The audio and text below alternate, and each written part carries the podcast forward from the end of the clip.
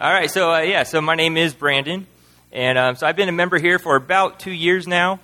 Um, so a lot of that time is actually in the kids ministry. So if you don't recognize me, that might be why.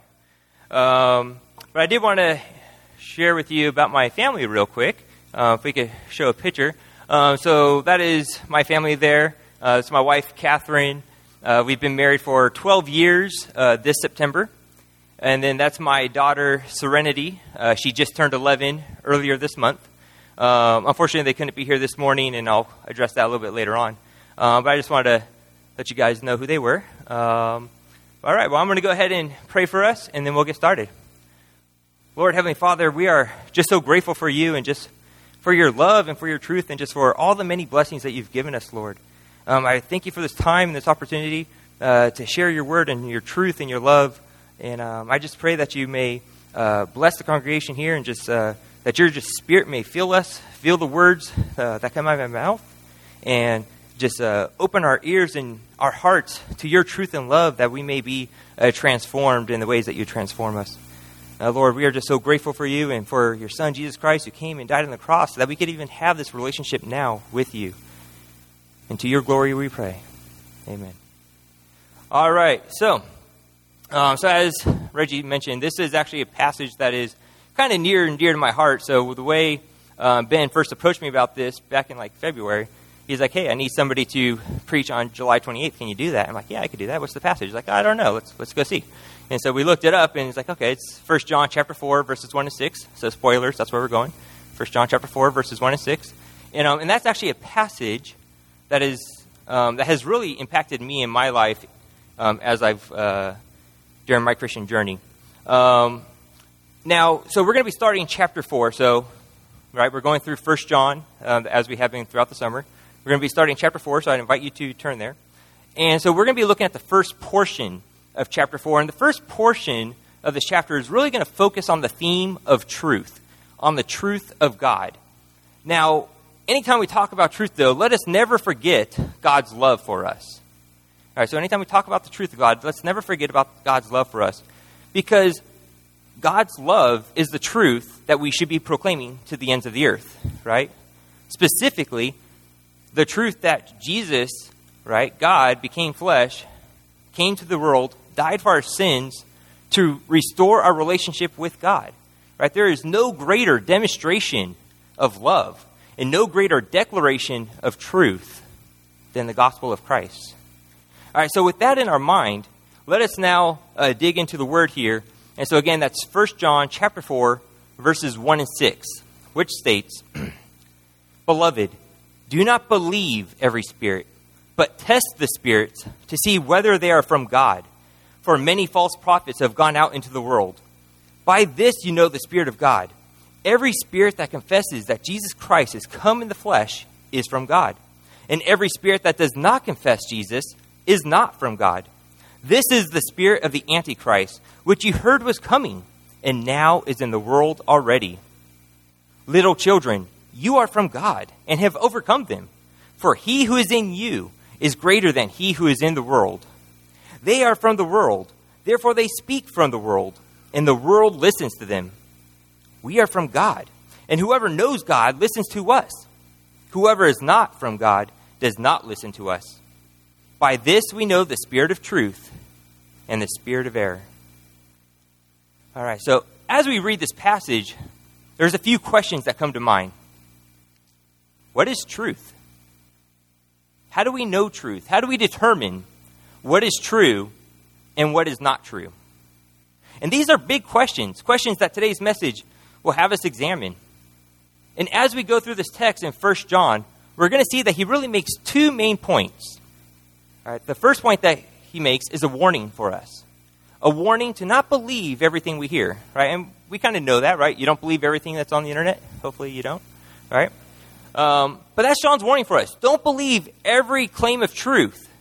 Rather, the second point, test the spirits. Test that truth claim. See if that thing is so. See if that truth claim is actually true.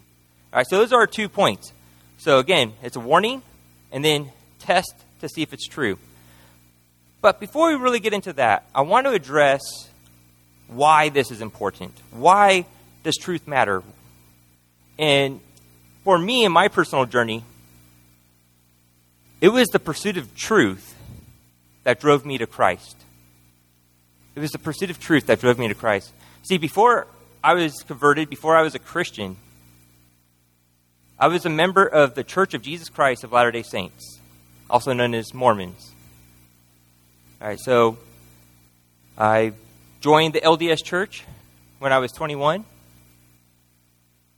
I was baptized in the LDS Church shortly thereafter. Me and my wife were married in the LDS Church. We were sealed in the St. Louis Temple, which is a pretty big deal in uh, Mormon theology. Um, and we were pretty active and engaged in the LDS Church. Then, when I was 25, I started to kind of question some of those truth claims that were spoken in the church. Um, kind of my faith in the LDS church was kind of shaken a little bit. I'm not going to really get into all of that about what led up to that. That's kind of a whole other message. But long story short, I began to pray to God and asking God, God, what is your truth? And the more I prayed, the more I read scripture, and the more I asked God to open my eyes to reveal His truth, the more I became aware that the truth of God was not in the Book of Mormon.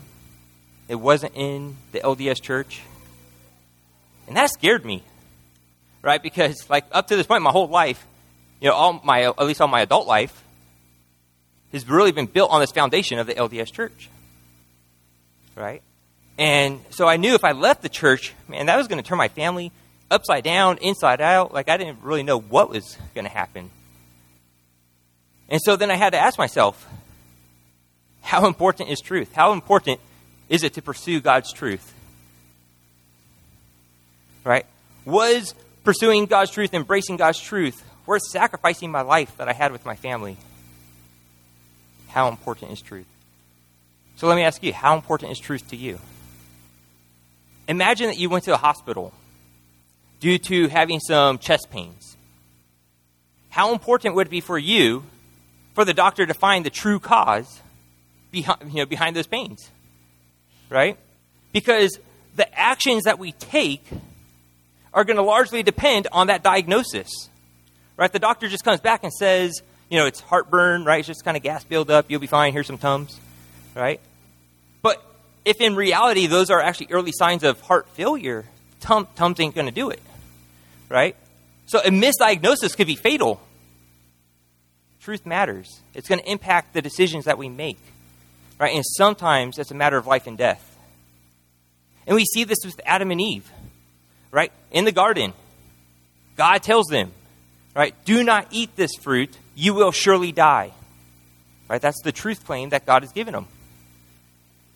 Then, a little later on, the serpent comes on through, and the serpent gives them a differing truth claim, a claim that contradicted God, telling Adam and Eve, You will not die if you eat this. In fact, you will become like God.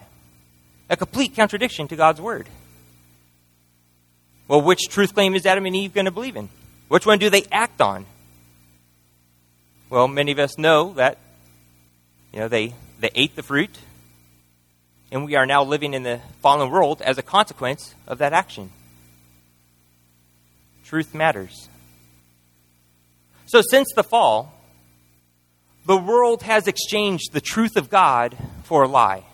Right? The fallen world has exchanged the truth of God for a lie. And so, throughout our lives, we're going to hear many different conflicting truth claims. And they're going to sound like wisdom. But many times, they're just lies of the world that's being disguised under this cloth of wisdom. And so John warns us in 1 John chapter 4 verse 1. He says, "Beloved, do not believe every spirit, but test the spirits to see whether they are from God, for many false prophets have gone out into the world." See in this passage, John is warning the church to not believe everything we hear to not believe every truth claim that is presented to us. Because there are demonic spirits that roam the earth, whispering lies into our hearts, much like serpent, much like the serpent did with Adam and Eve. Right? There are people who claim to be from God, but in reality, they are an enemy of God. All right, and Jesus gives us a very similar warning in Matthew chapter 7, verse 15. He says, Beware of false prophets who come to you in sheep's clothing, but inwardly are ravenous wolves. What's Jesus saying here? He's saying there are people who look like they're followers of Jesus, who act like they're followers of Jesus, who sound like they're followers of Jesus, and may perhaps even be convinced that they are followers of Jesus, but in reality, they are not.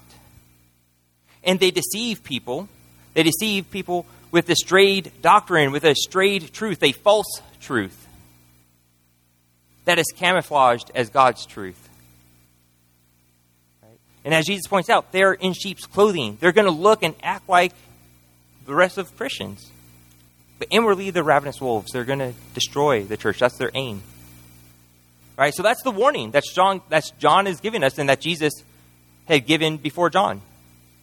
Right? This is a warning against false prophets, false teachers, false spirits. And this warning isn't just for those in the past. This isn't a warning just for those in John's day or those in Jesus' day. Right? This is a concern from the time of Adam and Eve with the serpent and it's going to be a concern until the return of Christ. Well, where are we on that timeline? Or right there in the middle of that.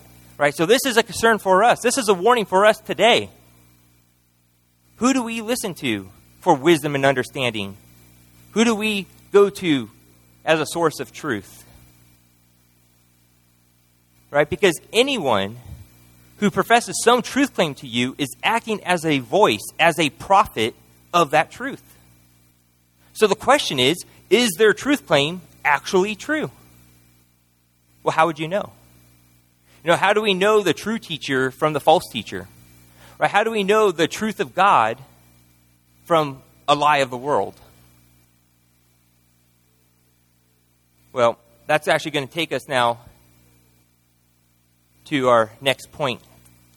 Right? Because what John tells us, he doesn't just warn us, but he tells us to test the spirits, right? He gives us a test. All right, so verses 2 through 6 in our passage is John kind of explaining out how we could then test these truth claims.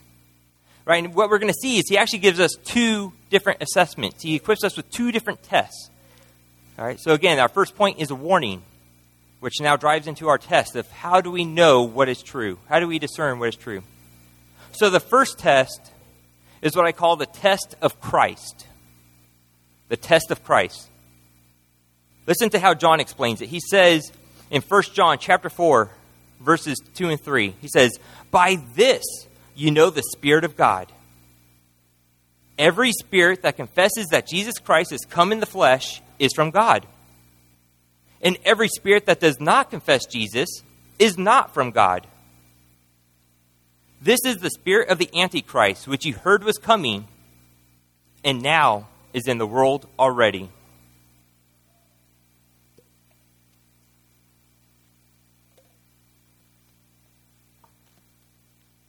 If someone is denying Christ, that should be a pretty big red flag that they are not from, you know, they're not speaking truth. Right? Because if a person or a spirit does not confess Christ, then there's really no need to go further with that truth claim, right? Do not pass go. Do not click $200. That truth claim goes directly to jail right? Automatic fail. Now, there are people who denied Christ, and John refers to them in this passage as antichrists. Now, he uses this term in a general sense, in a sense that means anyone who is against or denies Christ, anyone who is anti Christ. Right? And this echoes statements that John made earlier in this very letter. In chapter 2, you may recall when Brent was up here preaching a couple weeks ago, he mentioned this passage. Um, but I would just like to remind us of how John describes these antichrists. He describes them in 1 John chapter 2, verses 22 23. He says, Who is the liar but he who denies that Jesus is the Christ? This is the Antichrist, he who denies the Father and the Son. No one who denies the Son has the Father. And whoever confesses the Son has the Father also. Therefore, to deny Jesus is to deny the Father. Right? To deny Jesus is to deny God, and thus we know the truth is not in them. Now, as I first encountered this passage, as I was leaving Mormonism, this actually startled me. Kind of scared me, kind of made me kind of rethink what was I doing. Because what John is seemingly saying here is we could trust anyone who confesses Christ. And I started to think to myself, like, well, shoot. Mormons confess Christ. Right? If you ask a Mormon, do you believe in Jesus? They would say yes. Do you believe that Jesus died on the cross? They would say yes. Right? And it's in their name. Their full official title of their church is the Church of Jesus Christ of Latter day Saints. And so then I began to think about think, are, are Mormons Christians then? Did, did I make a mistake of leaving the LDS church? Did I sacrifice the life I had with my family in vain? Those were the thoughts that came to mind as I first really encountered this verse here. But as we examine this passage in 1 John a little closer, we're going to see that John gives us a little bit more to the test. It's not just whether or not you confirm or deny Christ. Right? Because notice how he words it here. He says, again, back in 1 John chapter 4, verse, uh, I think this is 2, maybe 1. It says, every, no, no, it's 2. Every spirit that confesses that Jesus Christ has come in the flesh is from God. Right? Notice John specifies that the confession should include that Jesus came in the flesh. Right? He's emphasizing a point here. Why is he doing that? Right? He's specifying this because John is addressing a false teaching known as Docetism. That's kind of weird, fancy word, Docetism. Took me a while to even learn how to pronounce that. Right? Um, Docetism was something that was being taught by these antichrists that he refers to. Uh, it's a Gnostic heresy, so we've been hearing a lot about the Gnostics as we've been going through First John. Um, a lot of First John is written as a response to a lot of these Gnostic uh, teachings. And so, what Docetism taught was that Jesus wasn't actually human. Was that he was only God who only appeared to be human. Right? And so his sufferings on the cross weren't real. That they only appeared to be real. Right? That's what Docetism taught. That's the what John is trying to counter here. He's saying, no, no, no. Jesus was in the flesh. He was fully man. Right? And as we read scripture, what we see, we see the teaching is that Jesus is fully God and fully man. Right? Jesus is fully God and fully man. To deny either of those is to deny Christ.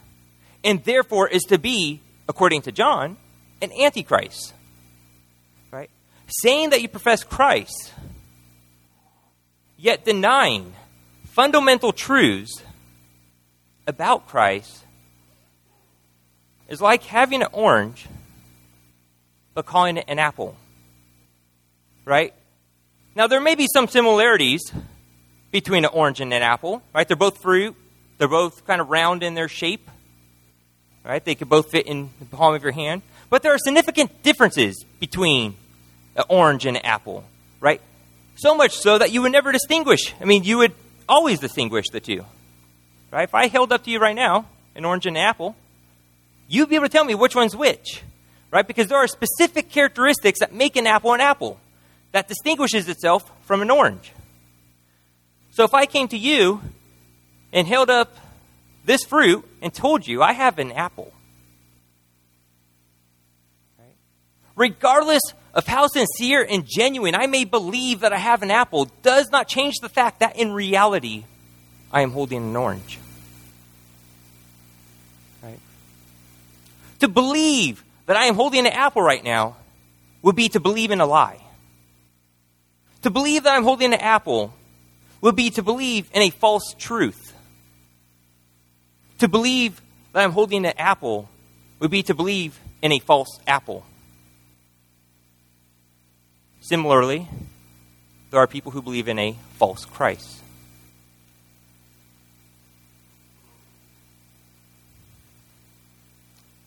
And Jesus gives us a warning about these false Christs. Right? This teaching isn't a, a unique teaching of John. Right? He tells us in Matthew 24, verse 24.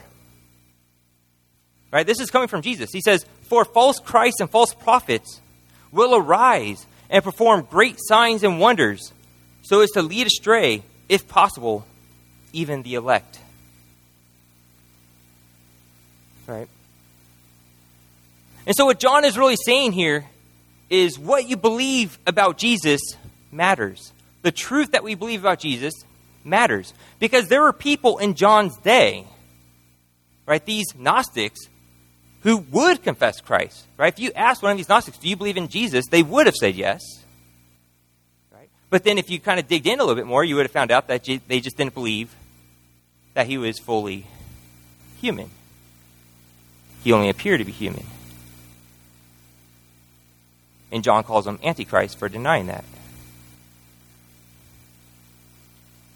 So, the question then, this test that John is giving us here, that he's addressing, isn't just a confession in Christ, it's a confession of the true Christ. Do you believe in the true Christ? So, realizing this, then the question for me became well, do Mormons proclaim the true Jesus? Well, how can we know? And while you may not be coming from the LDS background, this question is as important to you as it was and is to me. So let me ask you how do you know that you believe in the true Jesus and not one of these false Christs that we're warned against?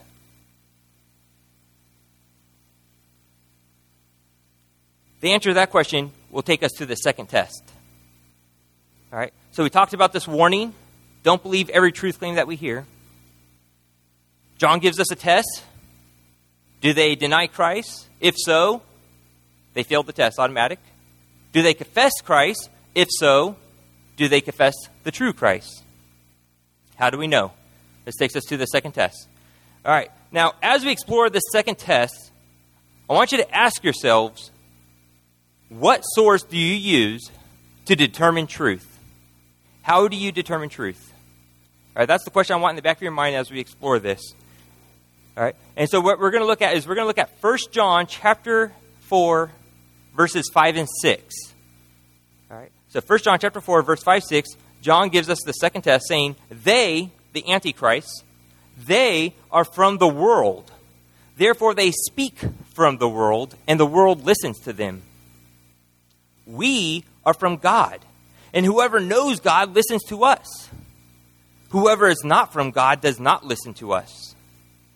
By this we know the spirit of truth and the spirit of error.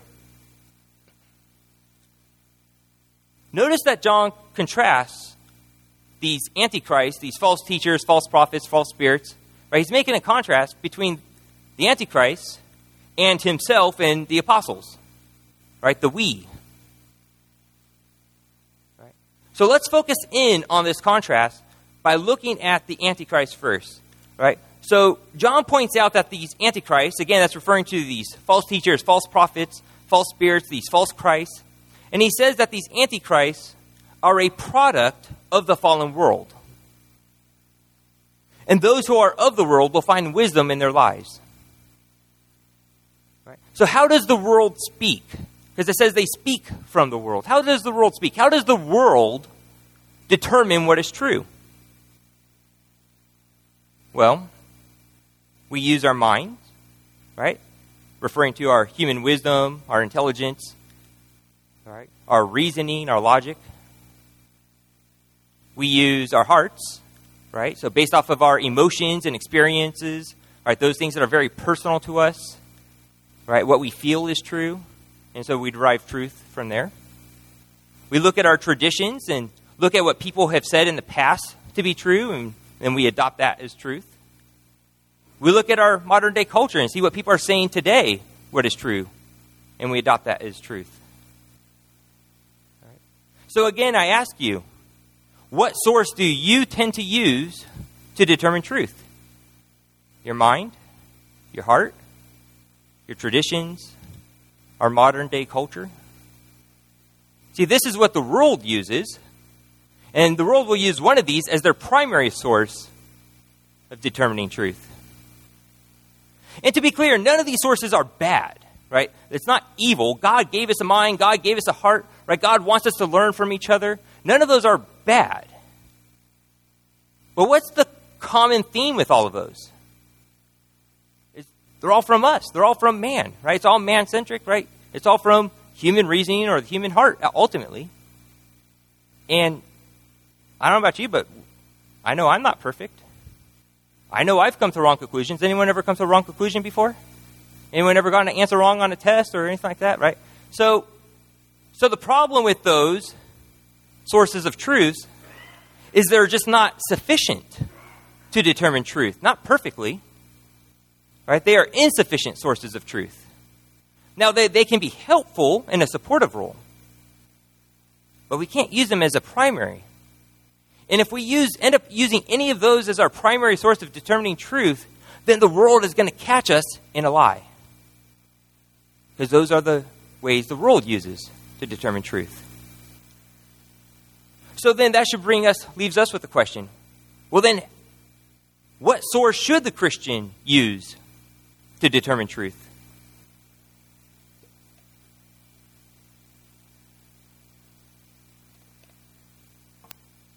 Let's go ahead and look back at our verse here and listen to how John contrasts back in verses 5 and 6. Again, he says, They are from the world, therefore they speak from the world, and the world listens to them.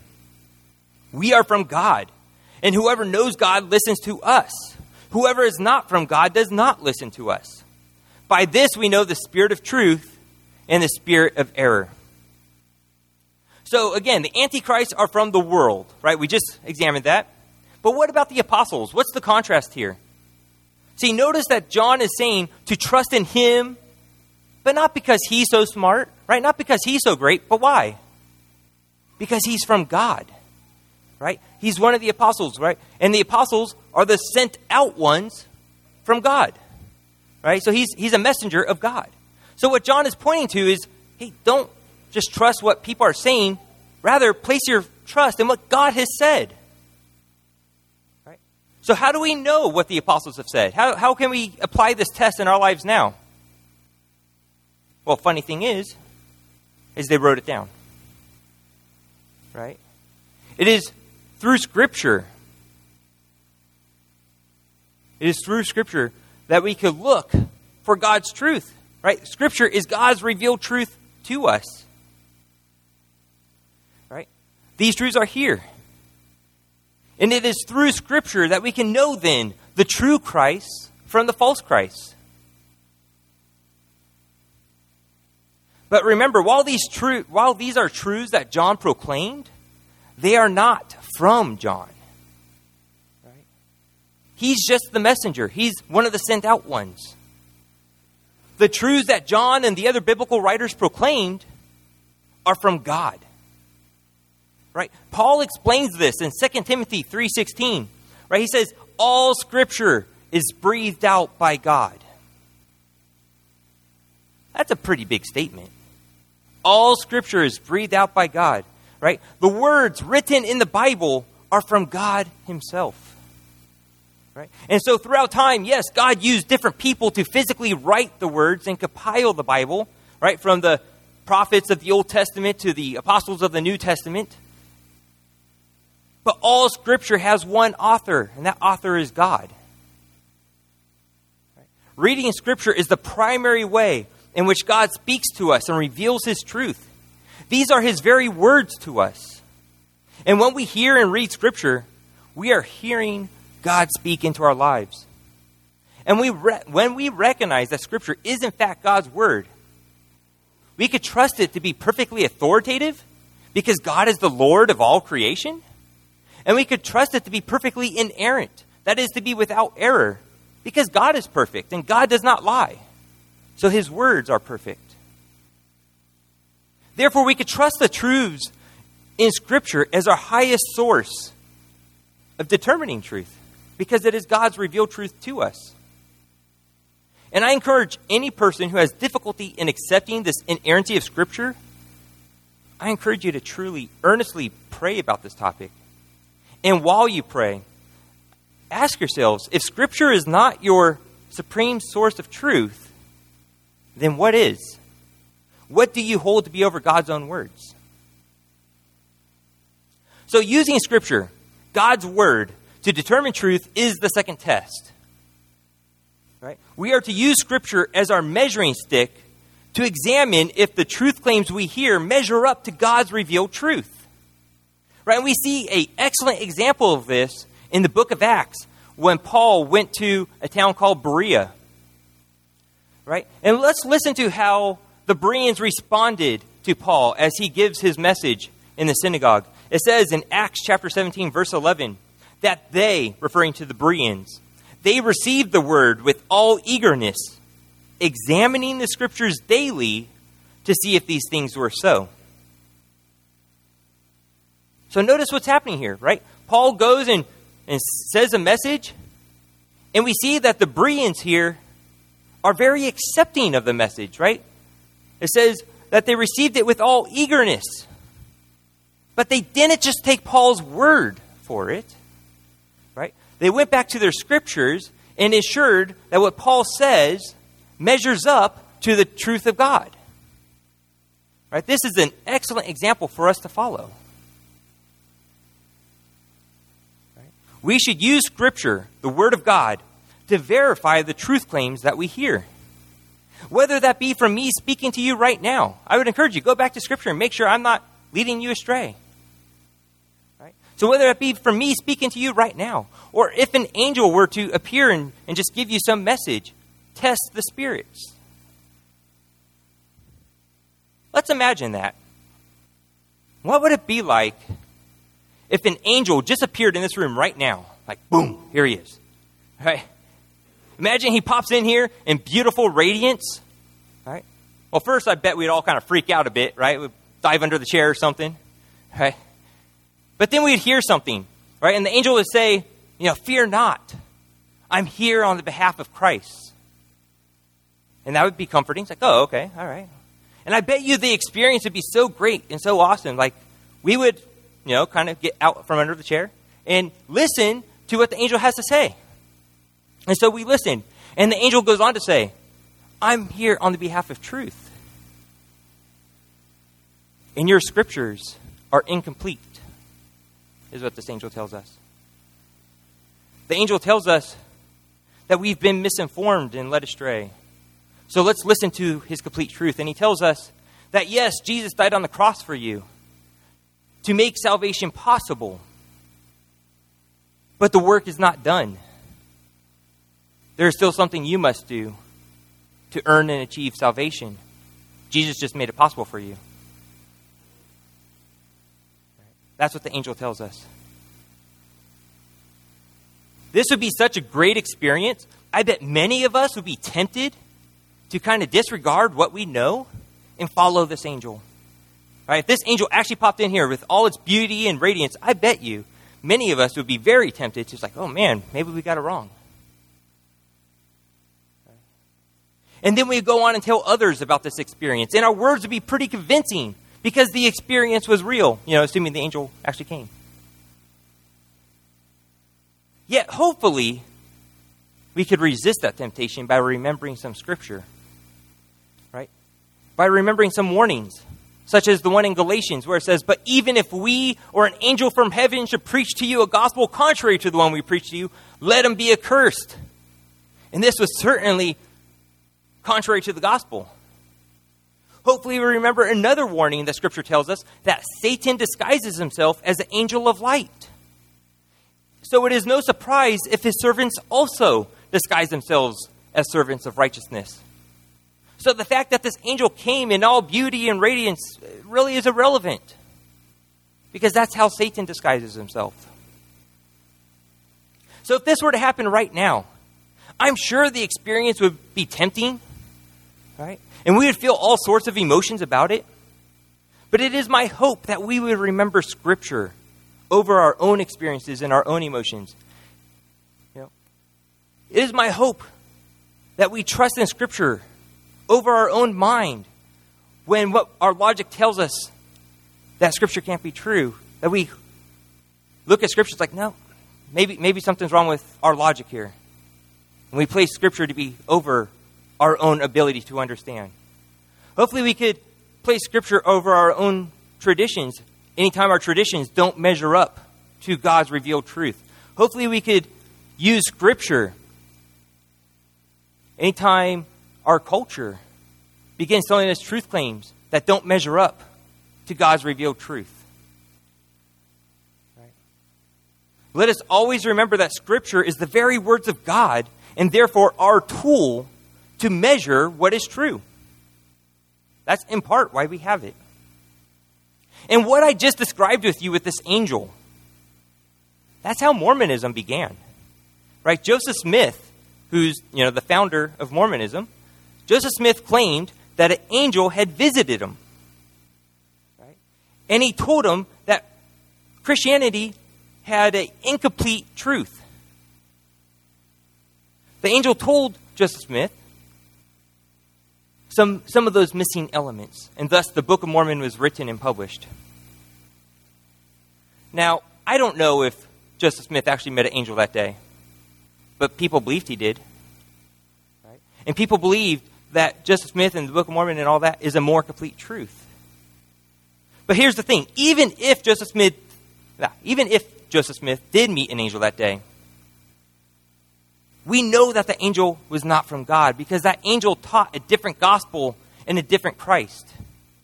Right? He taught that Jesus' work on the cross was not sufficient to save us, but we need to do some work to contribute to our salvation. He taught that Jesus was created by God, by God the Father, and therefore is a creation. And he taught that God the Father was once man who became God. And the angel even taught that if you're good enough, you could become God too. I don't know, that sounds a bit too similar to the lie the serpent gave to Adam and Eve. The angel clearly taught a different gospel and a different Christ, and thus, according to Scripture, should be accursed. Therefore, had Joseph Smith put the angel to the test, the angel would have failed. Now, you may not have an angel come to you, but we all have messengers telling us different truth claims every day. We see it on TV, on the internet, our coworkers, our friends, our family. We must put these truth claims to the test. And we could only do that if we know Scripture. Now, if a daily discipline of daily Scripture reading is something um, that you struggle with, and to be honest, I struggle with that from time to time as well, um, I've placed out a handout on the back table over here and in the uh, four-year lobby, whatever we actually called it, um, but on a table outside those doors as well, to just as a guide to help us practice a daily scripture reading. So I'd encourage you to look at that. But with this emphasis on the need to read and know scripture, I do want to clarify one thing. Knowing scripture is not just about knowledge for the sake of knowledge. Rather, it should be thought of as a relational endeavor. We spend, when we spend time in God's Word, we are spending time with God Himself. And God reveals Himself to us. And we get to know God more from His own words. As we spend time in God's Word, we will grow in our relationship with Him. See, being a Christian is primarily about glorifying God and enjoying a relationship with Him. Therefore, it should be no surprise that Scripture reading should be an integral part of our daily Christian life. Now, all this talk about false spirits and false prophets may have us a bit alarmed, and it should, because that's kind of the point of warning, right? Is to alarm us. But listen to the encouragement that John gives the church after warning the church. He tells us in 1 John chapter 4 verse 4. He says, "Little children, you are from God and have overcome them." Again, referring to the antichrist. You have overcome them, for he who is in you is greater than he who is in the world. See, we can share in John's confidence that as Christians, we will not be fooled. But not because we're so smart, rather because we have Him who is greater living in us.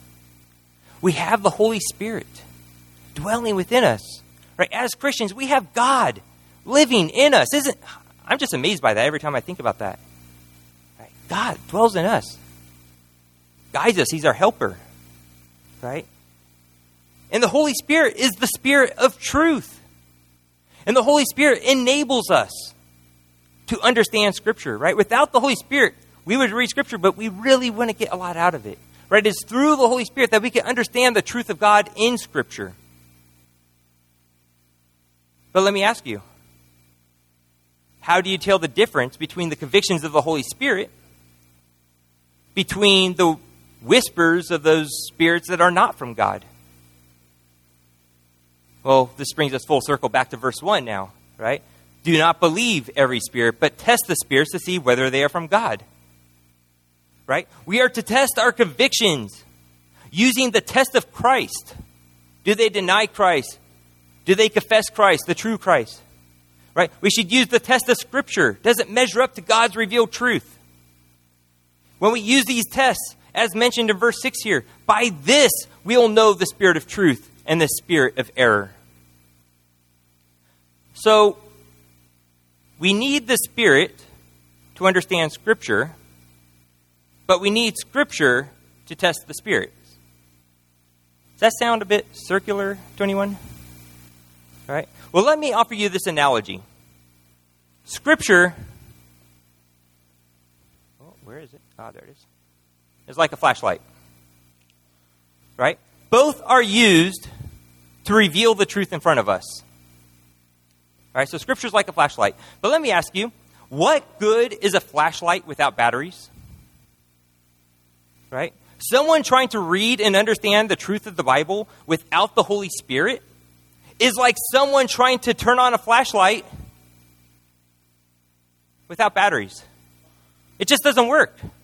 Right? It doesn't matter how often I push this button, it's not going to turn on. Right? The Holy Spirit is like a fresh battery. Right? And just as batteries give power to a flashlight, the Holy Spirit gives power to Scripture. But here's the thing there are false spirits out there, and they will look like batteries. Right? So, false spirits are like dead batteries. They don't actually do anything for the flashlight. So if I had one new battery and I mixed it with these dead batteries, how can I tell the difference? Well, looking at them, I know you can't quite see from where you are, but they all look pretty identical. Right? It's not until I place the battery in the flashlight that I'll be able to tell if it works. Probably help if I did this the right way.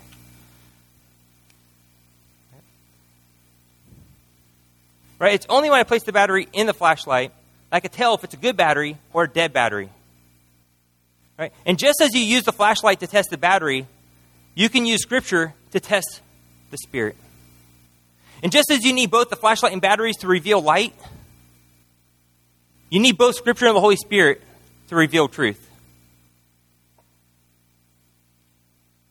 So as we examine this text in John, in 1 John, John made two points. Right? First, he warned us to not believe every truth claim that we hear, to not believe what the spirits in the world tells us, not up front anyway. Rather, we need to test these truth claims.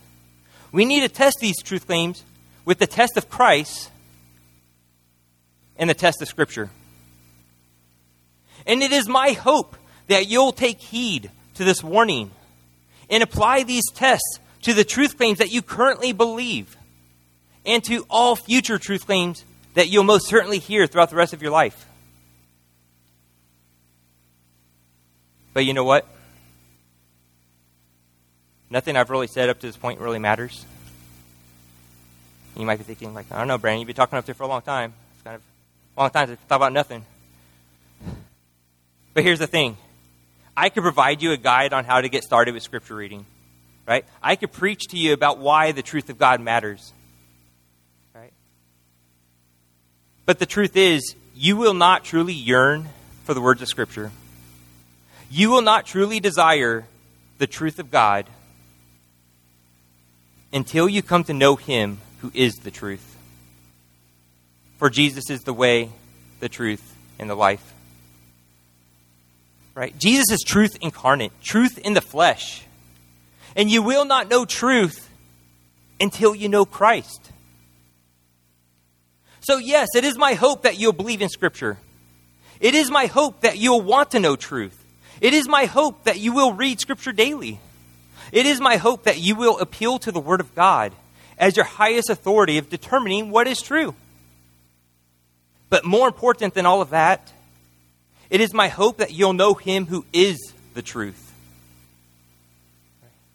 Christ, Jesus, He's the center of all Scripture, He's the center of the gospel.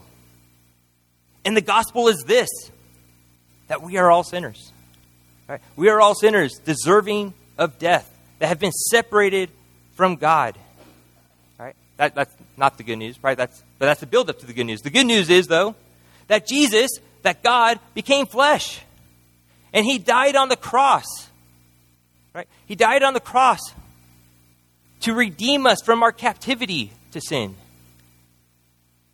Right? He died on the cross to forgive us of our sins. He died on the cross to cover us with his righteousness.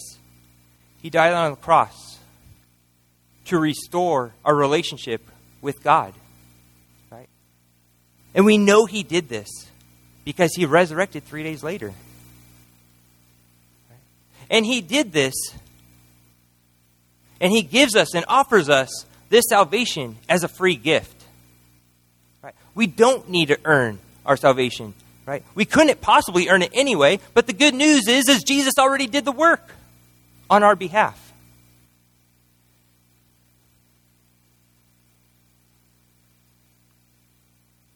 If you do not know Christ,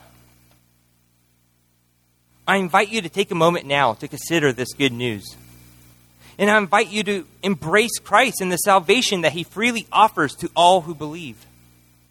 And when you place your faith in the true Christ and embrace his revealed truth and love, and focus on the restored relationship that we have with God, then we can share in John's assurance that we will not be fooled by the lies of the world. Because then we will be from God. Right? Because then we'll have the Holy Spirit dwelling within us. And as John says, you are from God and have overcome them. For he who is in you is greater than he who is in the world. Now, as I conclude, there's one more point I want to make clear. I have shared with you a little bit about my journey for Mormonism, but I am not the hero of my story. Right? I was the one in need of saving. Do you not consider me brave or wise or strong for leaving the Mormon church. Right? Because if I was left to my own strength, my own wisdom, my own courage, I would have never left. Right? I would have never risked my marriage and I would still be a captive in the lie of the world. Right? It was God who called me to Him. It was God who put it on my heart to seek the truth. It was God who opened my eyes. It was God who saved me from my captivity. I was powerless to do any of those things. It was all God. To God be the glory.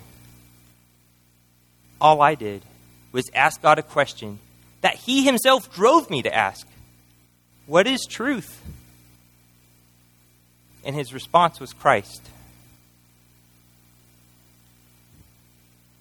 All right, so I'm about to close this in a word of prayer. Gonna...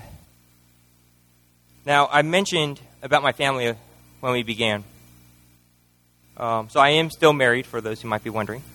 Um, but the reason why they are not here, and the reason why many of you have never met my wife and daughter, is because they are still members of the LDS Church. And so before I go into prayer, I would just like to share a prayer request that's on my heart. and if uh, you guys as a church body could pray with me on this, um, is that my wife Catherine and daughter Serenity will come to know the true Christ. All right, um, all right so let us pray. Lord Heavenly Father, we are just so grateful for you. We're so grateful for your truth and love and just for everything you've given us, Lord. We thank you for the warnings you've given us to help us discern the truth from the lies of the world. We thank you for giving us your, your word, the scriptures, that we may be able to discern from your truth and the lies. Lord, I ask for protection that we may not be fooled by the lies of the world, that we may always trust in you, Lord. Even if it doesn't quite make sense to our own logic or our heart, that we may place our faith and trust in you and your wisdom, Lord. Lord, I pray for all those who have been fooled and who are currently fooled by a false Christ. Lord, I pray for my wife and my daughter. I pray that you reveal yourself to them, that they may come to know the true Christ, that they may all know who you are and, and your love for us, Lord, and that they may embrace you. Lord, I just thank you for this time now. And we say these things in the name of Jesus Christ. Amen.